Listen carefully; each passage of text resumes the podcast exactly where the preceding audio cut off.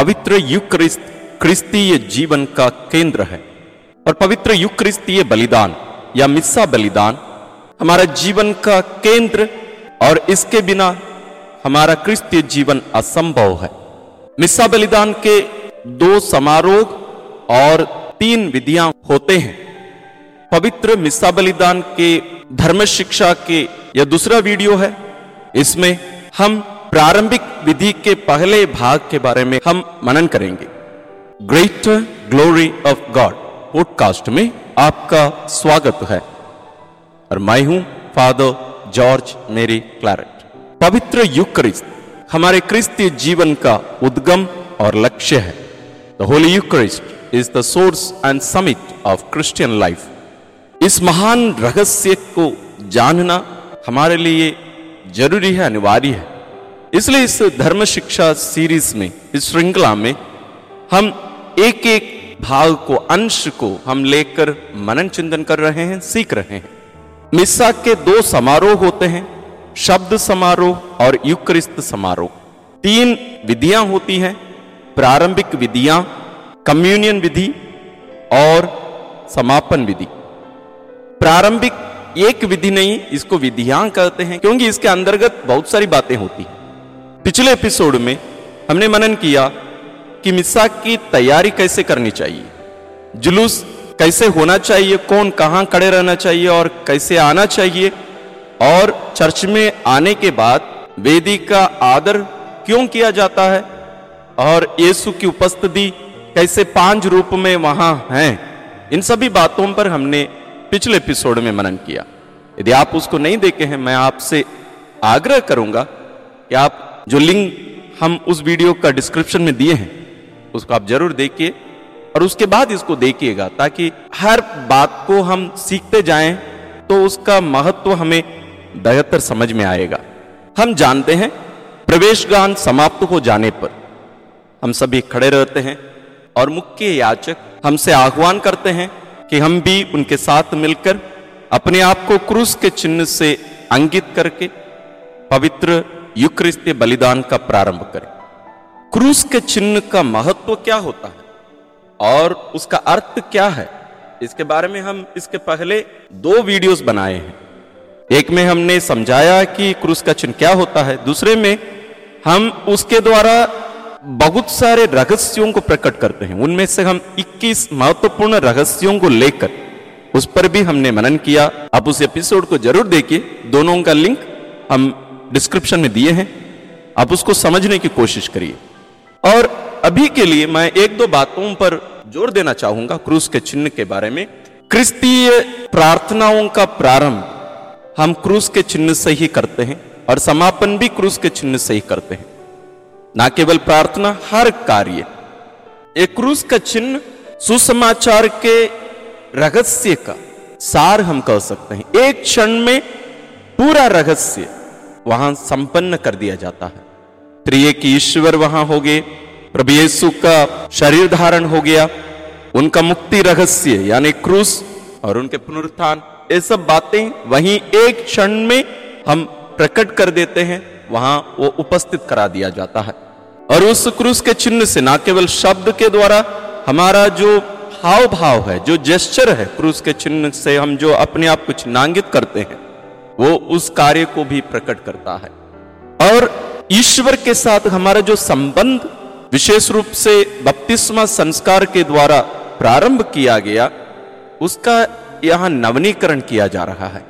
हम पर ईश्वर का जो अधिकार है, उसका हम नवनीकरण कर रहे हैं। हम कह रहे हैं कि मैं ईश्वर का हूँ। और यहाँ हम अपने हाथ के द्वारा यीशु के पवित्र क्रूस का और उसके द्वारा हमारी मुक्ति की घोषणा हम वहाँ करते हैं। और जैसे मैंने कहा, इनके साथ साथ और भी इक्कीस बातें हैं क्रूस के चिन्ह के बारे में, और मैं आशा करता हूँ, आप ज़रूर उसको देखे होंगे, नहीं है तो आप ज़रूर उसको देखने जा रहे हैं। इसके तुरंत बाद हम देखते हैं मुख्य याचक उपस्थित हर लोगों का अभिवादन करते हैं। और यह वचन जो है, बाइबल से लिया गया है। और इसके बारे में भी मैं पहले भी बताया हूँ, वास्तव में संपूर्ण युक्रिस्तीय बलिदान पवित्र वचन पर आधारित है और पवित्र वचन यहाँ जीवंत हो जाता है। कुरंतियों के नाम संत पौलुस का दूसरा पत्र, अध्याय तेरह पद संज्ञा तेरह में लिखा है। प्रभु ईसा मसीह का अनुग्रह, ईश्वर का प्रेम तथा पवित्र आत्मा की सहभागिता आप सबको प्राप्त हो। इन्हीं शब्दों को मुख्य याचक यहाँ उपयोग करते हैं।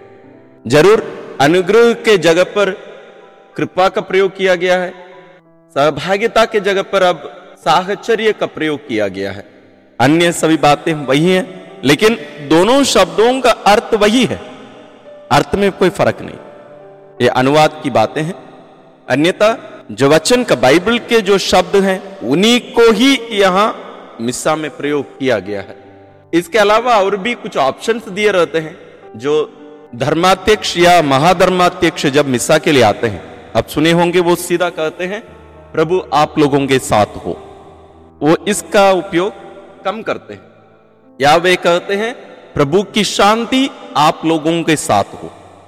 यह कोई एक पुरोहित नहीं कर सकता है केवल महाधर्माध्यक्ष या धर्माध्यक्ष जब मुख्य याजक होते हैं, उन लोग इस अभिवादन का प्रयोग करते हैं। उसके तुरंत बाद हम प्रवेश करते हैं पश्चाताप की विधि। इस विधि को अधिकांश हम समझ नहीं पाते हैं और इसका वास्तव में हम सही उपयोग नहीं करते हैं। पश्चाताप की जो विधि है, इसकी ज़रूरत क्या है?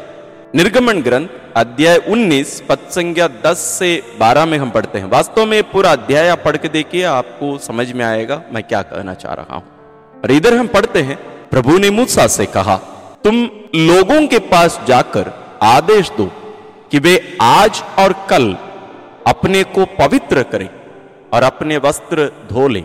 वे परसों के लिए अपने को तैयार करें, क्योंकि परसों प्रभु सभी लोगों के सामने सेनाई पर्वत पर उतरेगा।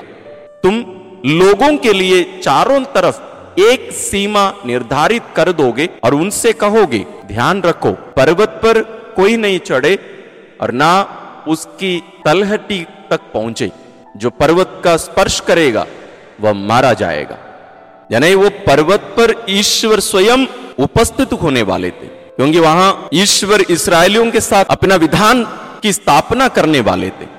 उसी के लिए ही उनको तैयार करने के लिए, अपने आप को तैयार करने के लिए कह रहे थे। और यहाँ हम जहाँ खड़े हैं, वास्तव में यह सिनाई पर्वत से भी बढ़कर एक जगह है। हम यहाँ एक सृष्टि के सामने खड़े नहीं हैं। यानी एक पर्वत जो ईश्वर अपने हाथों में बनाए हैं, उसके सामने नहीं, बल्कि स्वयं ईश्वर के सामने हम खड़े हैं। जैसे पिछले एपिसोड में हमने देखा कि कैसे पवित्र वेदी स्वयं प्रभु येसु का प्रतीक है। प्रभु येसु की जो पाँच रूप की जो उपस्थिति है, उनमें से पवित्र वेदी भी एक है। यहाँ प्रभु येसु स्वयं वो चट्टान या पर्वत है, जहाँ हम ईश्वर से पिता से मिलने के लिए यहाँ आए हैं, और वो भी एक विधान के लिए। या जो विधान हो चुका है कलवारी पर्वत पर, उसका स्मरण करने के लिए। और स्मरण का अर्थ क्या होता है, हम इसके बारे में भी हम विस्तार रूप से मनन किए हैं। जब हम चर्च में स्मरण शब्द का प्रयोग करते हैं, इसका अर्थ है भूतकाल को वर्तमान बनाना। बीती हुई कोई घटना को उपस्थित कराना या वर्तमान बनाना। और यह कोई मनुष्य का कार्य नहीं, बल्कि स्वयं ईश्वर का कार्य है। और इन सब के बारे में इसके पहले हम बहुत सारे वीडियोस पवित्र युक्रिस्त के बारे में बनाए हैं। आप ज़रूर उनको देखे होंगे, समझे होंगे, नहीं है? तो हम डिस्क्रिप्शन में उनके लिंक दे रहे हैं। उनको आप ज़रूर देखिए, समझिए, और उसके महत्व को अपनाने की भी कोशिश करिएगा। तो हम यह देख रहे हैं कि हम यहाँ एक विधान में प्रवेश करने और ईश्वर की निजी संदान होने की जो वास्तविकता है, उसका नवनीकरण करने के लिए यहाँ हम उपस्थित हैं। और हम जानते हैं कि हम पापी हैं, हम अयोग्य हैं। ये कैसे पता चलता है? अधिकांश हम मनुष्य अपने आप को दूसरे मनुष्यों के साथ तुलना करके हम देखते हैं कि मैं उसके समान नहीं हूँ, मैं बेहतर हूँ, मैं अच्छा जीवन जी रहा हूँ, मैं कोई पाप तो नहीं करता हूँ। लोगों से जब हम बात करते हैं तो लोग कहते हैं कि, फादर, मैं तो कोई पाप नहीं करता हूँ। मैं क्यों पाप स्वीकार के लिए या मेल मिलाप संस्कार के लिए जाऊँ? इस संदर्भ में मैं प्रभु येसु द्वारा दिया गया उस दृष्टांत को याद दिलाना चाहूँगा।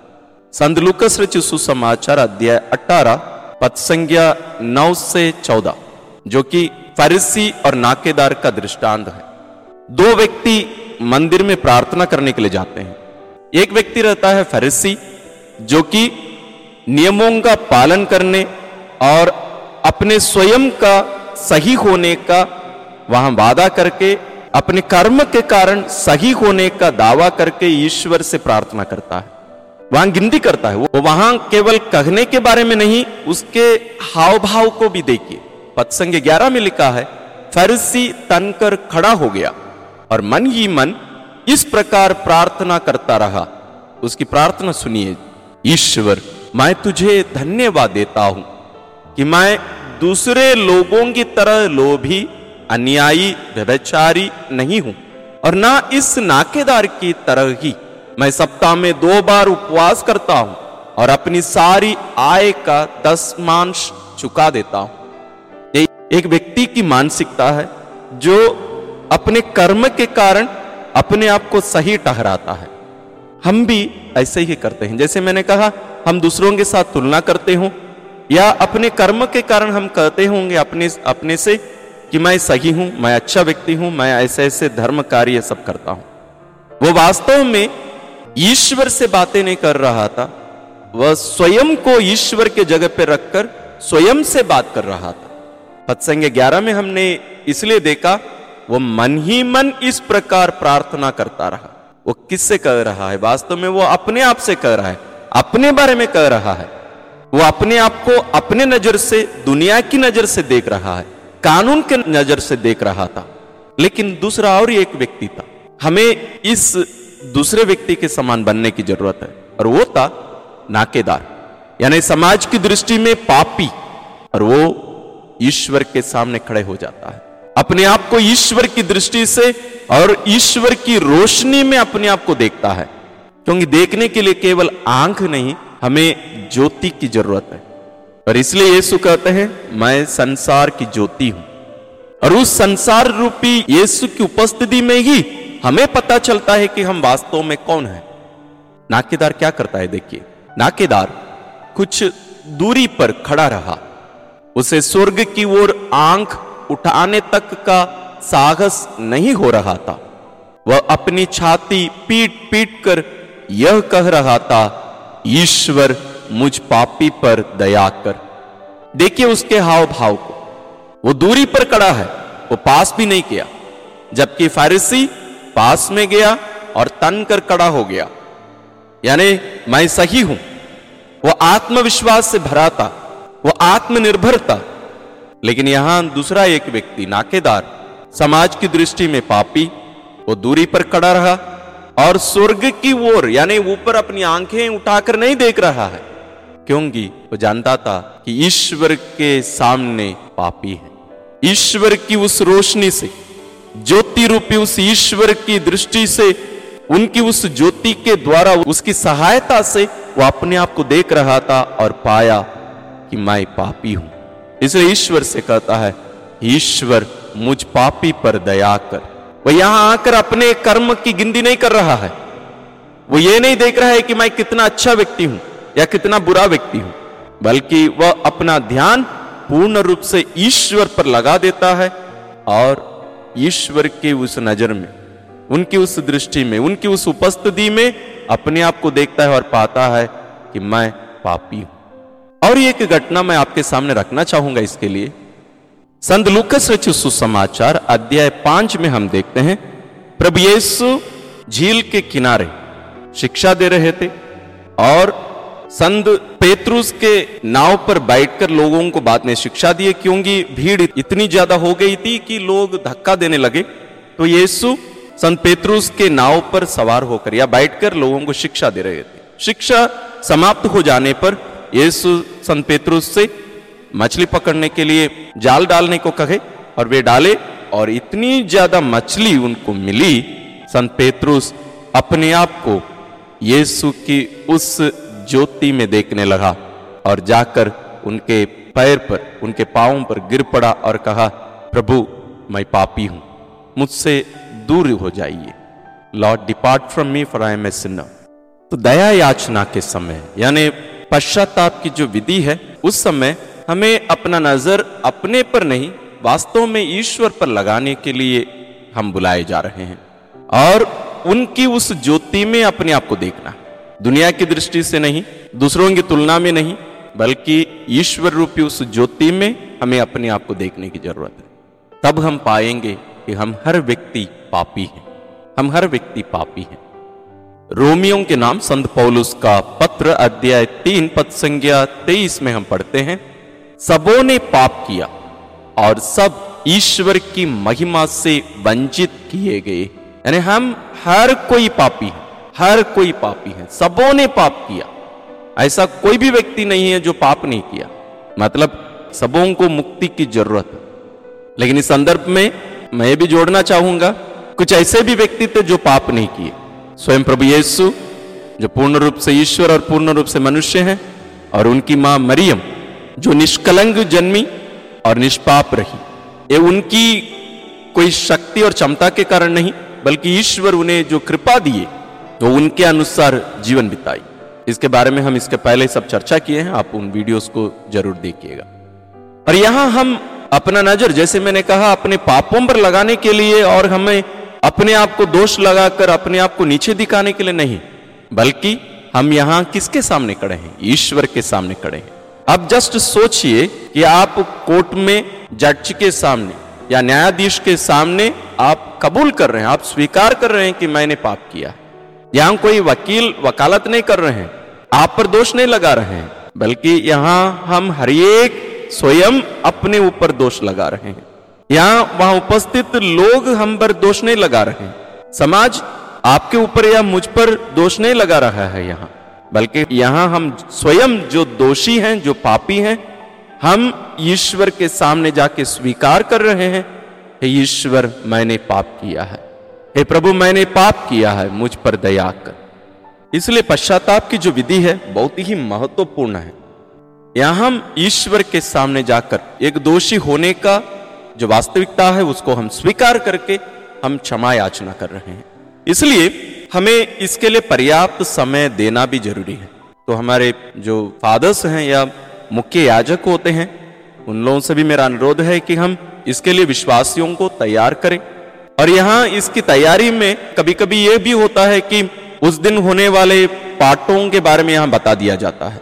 नहीं, हम यहाँ उस दिन के तीनों पाठों को यहाँ बता नहीं सकते हैं, कौन से पुस्तक से है और आज के वचन क्या करता है, उन सब के बारे में वहाँ हमें टिप्पणी करना ही नहीं है। हाँ ज़रूर, तीनों पाठों का जो संदेश है, उसका जो सार है, जो उसका जो थीम होगा उस दिन का, उसको पाठों के बारे में बताए बिना ही हम उन बातों को बताकर लोगों को तैयार कर सकते हैं। साप्ताहिक दिनों में पवित्र युक्रिस्तीय बलिदान में ज़्यादा समय नहीं रहता है, यानी लोग काम पर जाना और अन्य भी बहुत सारे ज़रूरी काम सब रहता है तो सब बहुत सीमित समय रहता है। तो उसमें भी लेकिन हमें ये समय देना अनिवार्य है। थोड़ा सा समय दें।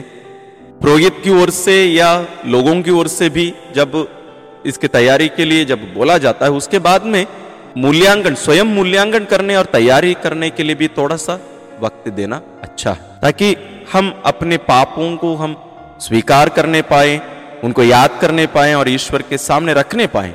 अन्यथा क्या होता है? अधिकांश मैंने भी देखा है कि जैसे हम कर दिए, भाई और बहनों, हम अपने पापों को स्वीकार करें ताकि हम यह पवित्र बलि चढ़ाने के योग्य बन जाएँ। इतना कहने के एक दो सेकंड में ही हम शुरू कर देते हैं आगे के।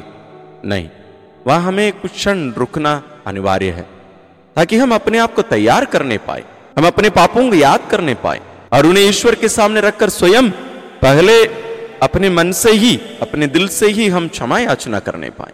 इसलिए थोड़ा सा वक्त वहाँ देना ज़रूरी है। और कभी कभी यह भी होता है, ये तैयारी करने की जो बातें होती हैं, उस तैयारी के तुरंत बाद हम उस दिन के मतलबों की घोषणा करने लग जाते हैं। मतलब आज के मिस्सा बलिदान इन इन लोगों के, इन इन मतलबों के लिए चढ़ाया जा रहा है। नहीं, उसको या तो हमें पश्चाताप की विधि के पहले या मिसा बलिदान प्रारंभ होने से पहले या महिमा गान के बाद में हम उसकी घोषणा या उसको हम लोगों को बता सकते हैं। और हम थोड़ा सा जो पश्चाताप विधि के अंतर्गत जो प्रार्थना हम करते हैं, उस प्रार्थना के शब्दों पर थोड़ा सा हम नज़र डालते हैं, क्योंकि ये भी बहुत ही महत्वपूर्ण है और इसका प्रयोग हमें कैसे करना चाहिए। बहुत सारे लोग, विशेष रूप से गैर कैथलिक विश्वासी, कैथलिक विश्वासियों पर यह दोष लगाते हैं कि तुम लोग लिखी हुई प्रार्थनाओं का प्रयोग करते हो। और किसी के शब्द हैं और तुम लोग उन्हीं शब्दों का प्रयोग करते हो। दोष एक प्रकार से सही है। कब तक सही है? जब तक हम उन शब्दों को अपने शब्द नहीं बनाए हैं। जब तक ये लिखे हुए शब्द, ये लिखी हुई प्रार्थना मेरी नहीं हो जाती, वो और किसी की ही प्रार्थना रहती है। तो मुझे इन शब्दों को मेरे शब्द बनाने की ज़रूरत है। यानी ये मेरे मुख से केवल नहीं, बल्कि मुझे अपने हृदय से अनुभव करते हुए इन शब्दों का, ना केवल इस प्रार्थना का, कोई भी प्रार्थना का प्रयोग हम जब करते हैं, विशेष रूप से जो पुरानी लिखी हुई प्रार्थनाएँ सुंदर सुंदर प्रार्थनाएँ हैं, उनका प्रयोग जब हम करते हैं, उन्हें हमें सबसे पहले अपनाने की ज़रूरत है। आइए हम इस प्रार्थना को देखते हैं। हे भाइयों बहनों, मैं सर्वशक्तिमान ईश्वर और आप लोगों के सामने स्वीकार करता हूँ। और कहीं कहीं लोग पिता ईश्वर भी बोलते हैं। वो भी गलत है। यहाँ पिता ईश्वर के सामने हम स्वीकार नहीं कर रहे हैं। हम ईश्वर, यानी यहाँ हमें नहीं बताया जा रहा है कि पिता ईश्वर है, पुत्र ईश्वर है, कि पवित्र आत्मा ईश्वर के सामने। ईश्वर के सामने, यानी त्रिय की ईश्वर के सामने हम स्वीकार कर रहे हैं। और किसके सामने? वहाँ जो उपस्थित है। कौन कौन उपस्थित है? क्या केवल शारीरिक रूप से जो वहाँ दिख रहे हैं, उतने ही लोग उपस्थित हैं? नहीं, संपूर्ण कलिसिया वहाँ उपस्थित है। ना केवल इस धरती में हम जो जीवित हैं, बल्कि जो वास्तव में जीवित हैं, यानी स्वर्ग में संतगण स्वर्गदूतगण, हर मिस्सा बलिदान में वहाँ उपस्थित हो जाते हैं। तो हम ईश्वर के सामने, ना कि पिता ईश्वर, उसको सुधार दीजिए यदि आप ऐसे उपयोग करते हैं तो हम ईश्वर के सामने और जितने भी लोग वहाँ उपस्थित हैं ना केवल शारीरिक रूप से, फिर मैं दोहरा रहा हूँ। सबके सामने हम स्वीकार करते हैं क्या? कि मैंने मन, वचन और कर्म से, हम मन से पाप करते हैं, जैसे प्रभु यीशु ने कहा है। हमें कोई कुकर्म करने की ज़रूरत नहीं है पाप होने के लिए। मन से सोचना ही पाप हो जाता है। दूसरा, वचन हमारे शब्दों के द्वारा, हमारी वाणी के द्वारा। तीसरा, हमारे कर्म के द्वारा। हम जो कार्य करते हैं और इसके साथ और एक पाप होता है। वो इतना ही बड़ा पाप है। वो है अपने कर्तव्य पूरा ना करने से। हमारे जितने भी कर्तव्य हैं माता पिता के रूप में हो सकता है, संतान के रूप में हो सकता है, मेरे लिए एक पुरोहित के रूप में हो सकता है, हमारी जो जो ज़िम्मेदारी है, उन सबको पूरा नहीं करना भी पाप है। केवल एक गलत काम करना केवल पाप नहीं, बल्कि जो सही कार्य मुझे और आपको करना चाहिए और जब हम उसको नहीं करते हैं, वो भी पाप है। अंग्रेज़ी में इसको सिन ऑफ़ ओमिशन कहते हैं। यानी जिन कार्यों को हमें करने की ज़रूरत है, अनिवार्य है, लेकिन हम उनको जब हम नहीं करते हैं तो वो भी पाप है। तो ये यहाँ चार प्रकार के बता दिए गए हैं। तो जब हम इन शब्दों का प्रयोग कर रहे हैं और अपने आप को तैयार कर रहे हैं, इसको अनुभव करके हमें बोलने की ज़रूरत है। और उसके बाद में, जैसे हिंदी में पहले ये नहीं था, अन्य भाषाओं में ये था, जैसे हम तीन बार ये कबूल करते हैं, छाती पीट पीट कर। ये कहाँ से आया? हम पहले जो देखे, उस नाकेदार व्यक्ति को करते। और हम कैसे कह सकते हैं कि यही सही है? क्योंकि वहाँ अंध में यीशु कहते हैं, यही व्यक्ति, यानी वो नाकेदार, पाप मुक्त होकर अपना घर गया। तो इसलिए उसके उस मनोभाव को जो यीशु स्वयं हमें सिखाए हैं कि हमें उस प्रकार का मनोभाव हमें होना चाहिए, इसलिए हम स्वीकार करते हैं। क्या कहकर? अपनी छाती पीटते हुए हम बोलते हैं, अपने कसूर से, अपने कसूर से और अपने भारी कसूर से। हमने क्या किया है? घोर पाप किया है। तो हम ऐसे चार रूप में या इन माध्यम से हम पाप करते हैं। तो हमें इन सबको याद करने के लिए समय लगता है। ज़रूर हमें मिस्सा बलिदान के लिए जब हम आ जाते हैं, तभी हमें इसकी तैयारी करने की ज़रूरत है। लेकिन यहाँ उपस्थित होकर यहाँ भी इस समय पश्चाताप की जो विधि है, उस समय में भी हमें अपने आप को तैयार करने की ज़रूरत है। उसके आगे हम क्या कहते हैं? इसलिए मैं नित्य कुंवारी धन्य मरियम से, सब स्वर्गदूतों, संतों और आप लोगों से, हे भाइयों बहनों, विनती करता हूँ कि आप लोग मेरे लिए प्रभु ईश्वर से प्रार्थना करें। यहाँ देखिए, जैसे मैंने थोड़ी देर पहले कहा कि वहाँ हम ना केवल जो शारीरिक रूप से उपस्थित हैं, जो हमारे सामने दिख रहे हैं, उन्हें केवल हम संबोधित नहीं कर रहे हैं, बल्कि जो वास्तविक रूप से उपस्थित है, ना केवल शारीरिक रूप से, यानी आत्मिक रूप से, हम किनका किनका नाम ले रहे हैं? नित्य कुंवारी धन्य मरियम, सब स्वर्गदूतों, संतों देखिए, सभी वहाँ शामिल हो यानी संपूर्ण कलीसिया के हर एक व्यक्ति। इसका अर्थ क्या होता है? इसके बारे में हमने एक सुंदर सा वीडियो बनाया है, संतों की सहभागिता द कम्युनियन ऑफ़ सेंट्स। अब ज़रूर उस वीडियो को देखिए। ज़रूर वो थोड़ा सा लंबा है, लेकिन इन बातों को समझने के लिए वो ज़रूर आपको मदद करेगा। इसके बाद में क्या कहा जाता है? यहाँ हमें पुरोहित, यानी मुख्य याचक हमें पाप क्षमा देते हैं। ज़रूर। उन्हें वो अधिकार दिया गया है। यहाँ वो पुरोहित अपनी शक्ति से वो नहीं कर रहे हैं, बल्कि उन्हें जो अधिकार स्वयं यीशु ने दिया है, जो कि वास्तव में कलीसिया को यीशु ने दी है, वो अधिकार, और उस अधिकार को कलीसिया के पुरोहित होने के कारण, पुरोहिताभिषेक के समय हर पुरोहित को कलिसिया के द्वारा ईश्वर देते हैं। उस अधिकार और यहाँ के याचक होने के कारण, जैसे पिछले एपिसोड में भी हमने मनन किया कि मुख्य याचक और अन्य पुरोहित भी, लेकिन विशेष रूप से मुख्य याचक यहाँ प्रभु येसु के नाम पर, प्रभु येसु के रूप में यहाँ उपस्थित है। या प्रभु येसु इस व्यक्ति के रूप में पूर्ण रूप से वहाँ उपस्थित है। इसलिए पुरोहित क्या कहते हैं? सर्वशक्तिमान ईश्वर, हम लोगों पर दया करे, और हमारे पाप क्षमा कर हमें अनंत जीवन प्रदान करे। आमीन। और यहाँ देखिए ये ऐसा एक ही जगह है जहाँ पुरोहित स्वयं अपने लिए भी प्रार्थना करता है। कहने का मतलब आशीर्वाद के रूप में। अन्यथा जब भी आशीर्वाद देते हैं एक पुरोहित, वो हमेशा ये कहते हैं, सर्वशक्तिमान ईश्वर, पिता और पुत्र और पवित्र आत्मा, आप लोगों को आशीर्वाद प्रदान करें। आप लोगों को, हम लोगों को नहीं। यानी पुरोहित स्वयं अपने आप को आशीर्वाद नहीं दे सकते। लेकिन यहाँ पश्चाताप की विधि में पुरोहित अपने आप को उसमें सम्मिलित कर लेते हैं, क्योंकि पुरोहित भी पापी है। वो भी अन्य लोगों के समान ही बनाए गए हैं। ज़रूर ईश्वर उस बुलाहट के अनुसार उन्हें विशेष अनुग्रह, कृपादान देते हैं, लेकिन वो भी पापी है। इसलिए इब्रानियों के नाम पत्र अध्याय चार और पाँच में हम देखते हैं कि पुरोहित मनुष्यों से चुनाए जाते हैं। इसलिए उन्हें अपने लिए भी प्रार्थना करने की ज़रूरत होती है। अपने लिए भी बलि चढ़ाने की ज़रूरत होती है। और इसलिए पुरोहित जो स्वयं पापी है, ईश्वर से दया याचना करते हैं और अपने लिए भी ईश्वर से दया की भीख मांगते हैं।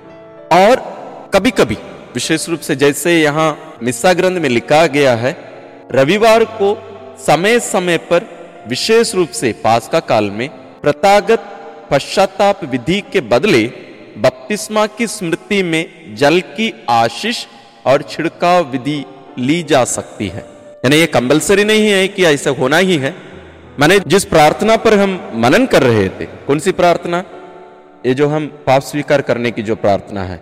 हे भाइयों, बहनों, मैं सर्वशक्तिमान ईश्वर इसको छोड़कर इसके जगह पर दूसरी एक विधि है, जहाँ जल की आशीष होती और उसका छिड़काव होता है। और कली से हमें सिखाती है कि विशेष रूप से पास्का काल में और अन्य समय में भी, लेकिन विशेष रूप से पास्का काल में हमें जल की आशीष करके उसको लोगों पर छिड़काने की वो जो विधि है, उसका प्रयोग करने की ज़रूरत है। लेकिन कोई कंपलसरी नहीं है कि उसी को ही करना है और बीच बीच में उसको हमें करने की भी ज़रूरत है। तो यह रहा प्रारंभिक विधि का एक भाग, यानी पश्चाताप विधि और प्रारंभिक विधि का जो बचे हुए जो अंश हैं, जैसे महिमागान और हम प्रार्थना करें, इन सब के बारे में हम अगले वीडियो में मनन करेंगे। और मैं विश्वास करता हूँ, इन बातों को आप लिख रहे हैं, मनन कर रहे हैं, दूसरों को सिखा रहे हैं, और युक्रिस्तीय बलिदान में एक नए तरीके से, पूर्ण रूप से, जानकारी के साथ, विश्वास के साथ आप सहभागी हो रहे होंगे, और उसके फलों को अपने जीवन में अनुभव करके अपना भी रहे होंगे। और ज़रूर उसको करिए और दूसरों के साथ, अपनों के साथ भी इसको शेयर करिए। आप सबों को ईश्वर आशीर्वाद प्रदान करे।